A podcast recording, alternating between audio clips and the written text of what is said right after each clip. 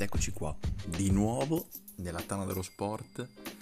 E che dire, devo iniziare questo podcast con delle scuse, ok? Perché? Perché sono le 2.31 di notte del sabato, sabato 5 febbraio, e il podcast deve uscire esattamente alle ore 7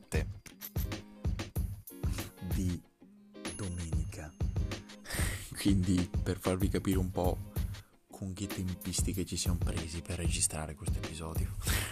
allora, quindi Sebastiano non c'è oggi, quindi ci sarò solo io, insomma, perché come sempre ci siamo presi all'ultimo per registrare e quindi niente.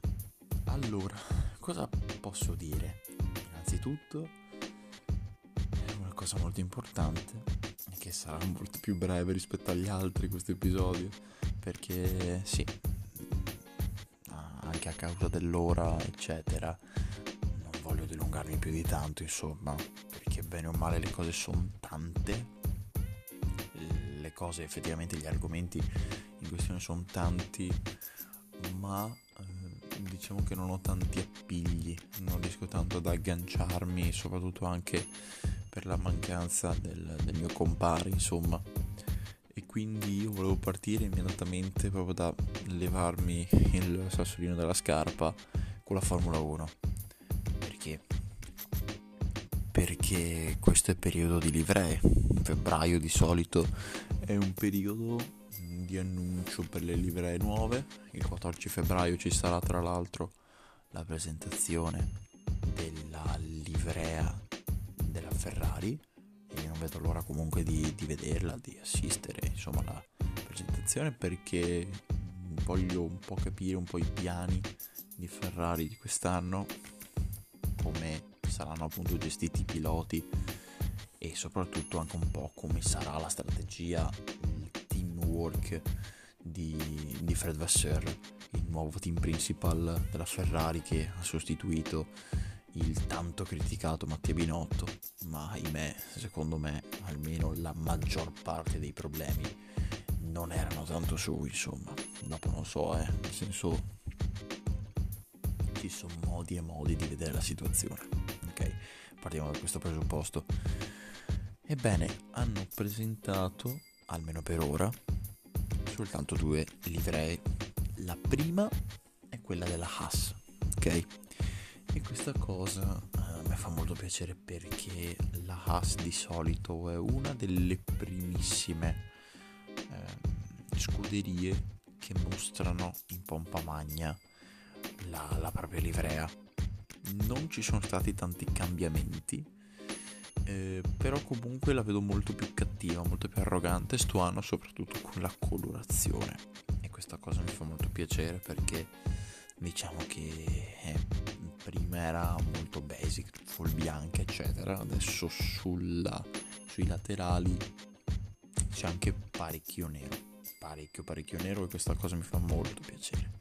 Perché diciamo che comunque dà una spinta più, proprio più arrogante all'auto.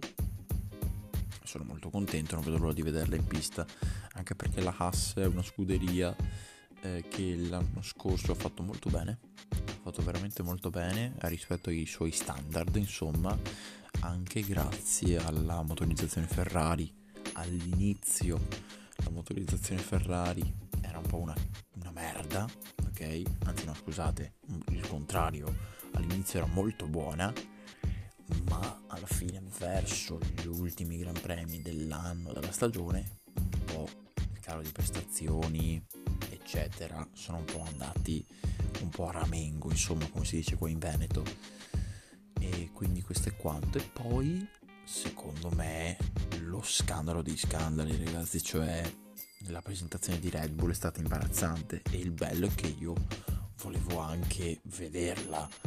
Presentazione durata un'ora, full celebrità, sponsor, partnership, eccetera, per presentare una macchina già vista, la RB 19 è letteralmente l'RB18, cioè vai lì per, non so, mettiamo caso i telefoni, ok? Che penso che sia l'esempio più comune che si possa fare. Vado lì per vedere un telefono nuovo, per vedere il nuovo iPhone, ok? Però mi ritrovo lo stesso iPhone che è già uscito. È letteralmente la stessa identica cosa che è successa con la RB19 e 18, modello nuovo, modello vecchio.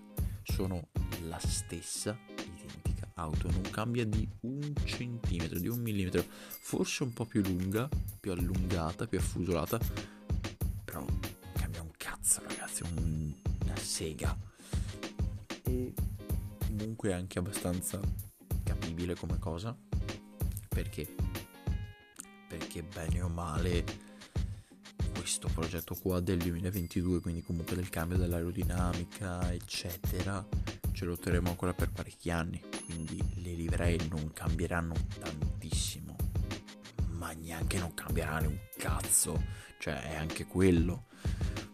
Infatti spero che comunque le prossime presentazioni saranno innanzitutto più improntate sull'auto, che è quello l'importante, e poi ancora più importante che ci siano dei piccoli cambiamenti, perché se no, che cazzo, spero ci siano un po' di cambiamenti, dai cazzo. Eh, poi, cos'altro dire? Sì, la divisa sempre di Red Bull dei piloti è un po' così, un po' molto alla cazzo, c'ha soltanto dei, dei piccoli segni all'altezza delle spalle eh, ma per il resto niente di che, insomma, è proprio la, la, la classica vestaglia. Vediamo Sergio Perez quest'anno come sarà nei confronti di Max, perché l'anno scorso abbastanza cattivello, eh, soprattutto gli ultimi Gran Premi, che no, non lo lascio passare, cose così. Adesso, adesso bisogna vedere, insomma, sarà abbastanza interessante la situazione. Poi, per quanto riguarda sempre motori, MotoGP, e beh, Bagnaia ha preso, ha preso la 1. Bagnaia ha preso la 1 e non vedo l'ora di vederlo correre con, con la 1. Detto questo, finito l'angolino motori, passiamo poi al calcio. Allora, ci sono tanti argomenti, tantissimi argomenti. Il primo, partiamo proprio con ordine dalla Serie A. E chi vuoi parlare della Serie A se no della Juve? Allora, meno 15 punti di penalizzazione. Allora, eh, io non voglio buttarmi in plusvalenze, cazzi e mazzi, perché se qualcuno ha commesso qualcosa che non doveva fare, va punito, poche parole. Però, porca miseria, ragazzi, cioè vedere un percorso così anche ben strutturato eccetera della Juve, perché comunque quest'anno il suo campionato se l'era fatto e vederlo proprio crollare così è veramente un colpo, un colpo bassissimo, colpo super basso e mi dispiace tanto, mi dispiace tanto perché 15 punti sono tanti, 15 punti sono difficilissimi da recuperare, anzi proprio spoiler, non ce la farà, almeno per me e sono Juventino. Poi se ce la farà bisogna baciare qualsiasi persona dentro la continassa e dentro comunque anche lo spogliatoio, eccetera. Però è veramente, ardua, forse ancora più ardua dello, studi- dello scudetto del 2015, 2015-2016, perché quello scudetto là è stato abbastanza strano metà campionato le squadre sembrano proprio invogliate a far slanciare la Juve verso, verso lo scudetto. E, ehm, questo insomma. Comunque la partita di Coppa Italia l'ha giocata anche bene contro una Lazio un po' spenta, sinceramente. Una Lazio molto spenta, senza troppe idee di gioco, anzi quasi assenti questa cosa mi dispiace un po' perché effettivamente la Lazio sempre, ha sempre giocato molto bene, soprattutto quando è arrivato Sarri. E, e quindi questo è un po' qua il quanto, il dunque, insomma. E per quanto riguarda poi la Juve, adesso è tornato Vlaovic, si spera che faccia qualcosa. E poi Pogba ora che torna, mamma mia, dobbiamo aspettare non so cosa. E quindi questo è quanto. Poi eh, un'altra cosa che volevo parlare ovviamente sono le, le due squadre di Milano, dell'Inter e del Milan. Allora, l'Inter si è già portato in bisaccia un trofeo questa cosa è abbastanza importante. In più il Milan eh, penso che sia in un periodo veramente, veramente buio questo, un periodo tosto. E bisogna vedere adesso come riuscirà a riprendersi. Che una grande squadra deve farlo, ha l'obbligo di farlo. E il Milan è una grande squadra. Quindi sicuramente ci sarà un Milan diverso, almeno spero, nelle prossime partite, perché vedere un Milan del genere non mi, non mi piace assolutamente. Un Milan sovrastato. Il Sassuolo comunque è sempre stato proprio il come possiamo dire il punto, la squadra dalla quale il Milan inizia ad essere il vero Milan. Quindi questa cosa interessante. Al contrario invece l'Inter ha un po' di patadracchi interni, fra eccetera. Non so che cazzo succederà. Difesa non so, hanno sempre meno gente e quindi bisogna un po' vedere insomma. Tutto sommato però il loro campionato se lo stanno facendo con calma. Eh, anche se comunque ogni tanto fanno anche loro delle cappellate, però vabbè insomma eh, sono in ordine del giorno per tutti, eh. nel senso è una cosa anche abbastanza normale. Poi per quanto riguarda invece eh, la Roma, eh beh, Roma, cosa che bisogna dire, di Amoligno, bene o male ha, avuto anche lei degli alti e bassi, soprattutto contro la Cremonese in Coppa Italia, però in fin dei conti, in fin dei conti che gli vogliamo dire diciamo che comunque è una squadra molto pericolosa sui corner, ma pericolosissima. E quindi un po' questo, insomma, un po' l'andazzo. Poi Napoli è già campione d'Italia. Poco da dire. Una squadra veramente super organizzata, super in tutto. Difesa, attacco, centrocampo veramente ha dei gingilli, dei gioiellini che sono veramente, veramente tanta, tanta roba. E penso che sia la squadra più in forma per i campionati europei ed è veramente, veramente bella anche da vedere. Comunque tanta, tanta roba a Spalletti e, e al Napoli, insomma, tanta, tanta roba. Adesso parliamo invece di Premier League.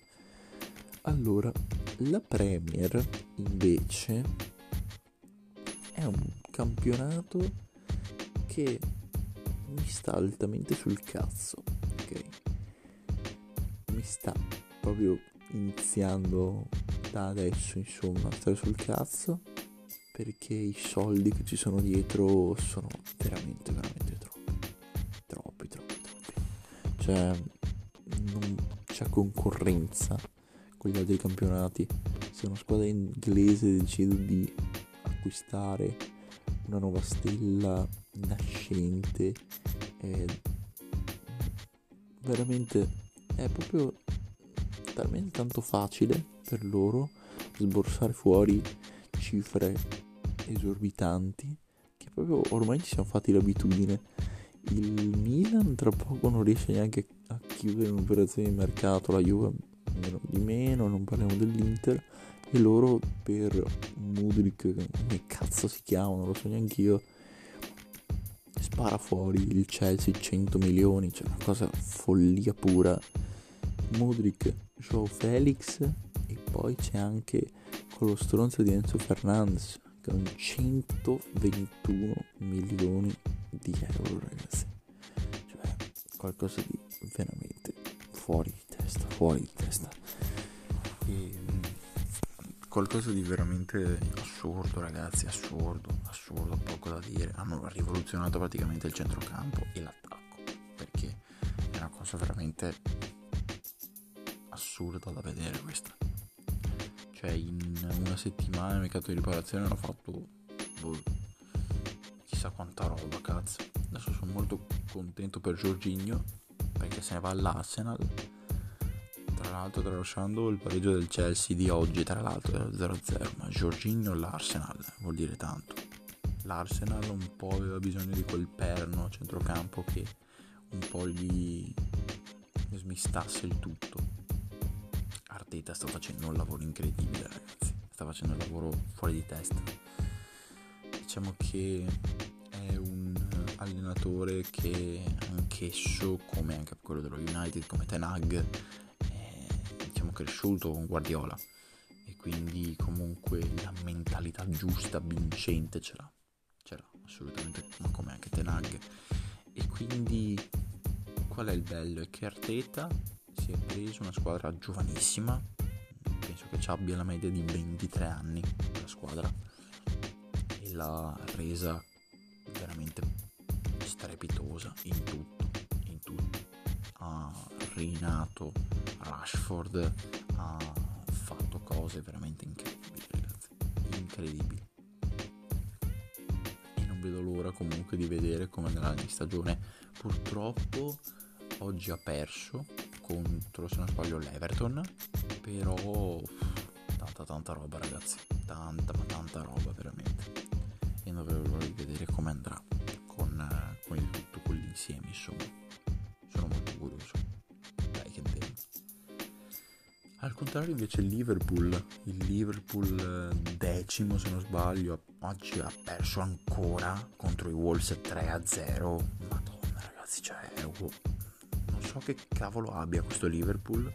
Proprio mh, mm, difesa di burro proprio. È qualcosa di molto molto brutto vedere una squadra sovrastata in un modo del genere è qualcosa di molto molto brutto e mi dispiace veramente tanto. Mi dispiace veramente tanto. Poi qualche altra squadra inglese, sai che non lo so. Adesso vi aver detto tutto, tranne del Brighton di, di De Zerbi. De Zerbi un signore, tanta roba, un signor allenatore, con una signor squadra, perché comunque è una gran bella squadra il Brighton e non vedo l'ora di vedere che punto arriverà. Anche Newcastle, nuova rivelazione insomma della Premier. Poi Ligan cacca, un Paris Saint Germain di merda e non voglio neanche, neanche più nominarlo. E poi ragazzi la Liga, la Liga col Barcellona con un sacco, un sacco, ma un sacco di partite con Clicit e Real Madrid che lo insegue a 5 tanta roba e non vedo l'ora di vedere la Liga anche un po'. Quindi signori, ecco qua l'episodio. Eh, grazie mille per essere arrivati a questo punto. Scusate ancora una volta per la qualità audio, scusate per il tono anche della voce, perché questo è quello che è. Sono le 2.49. Quindi sì, direi che è arrivato l'ora di andare a letto. Ragazzi, al prossimo episodio.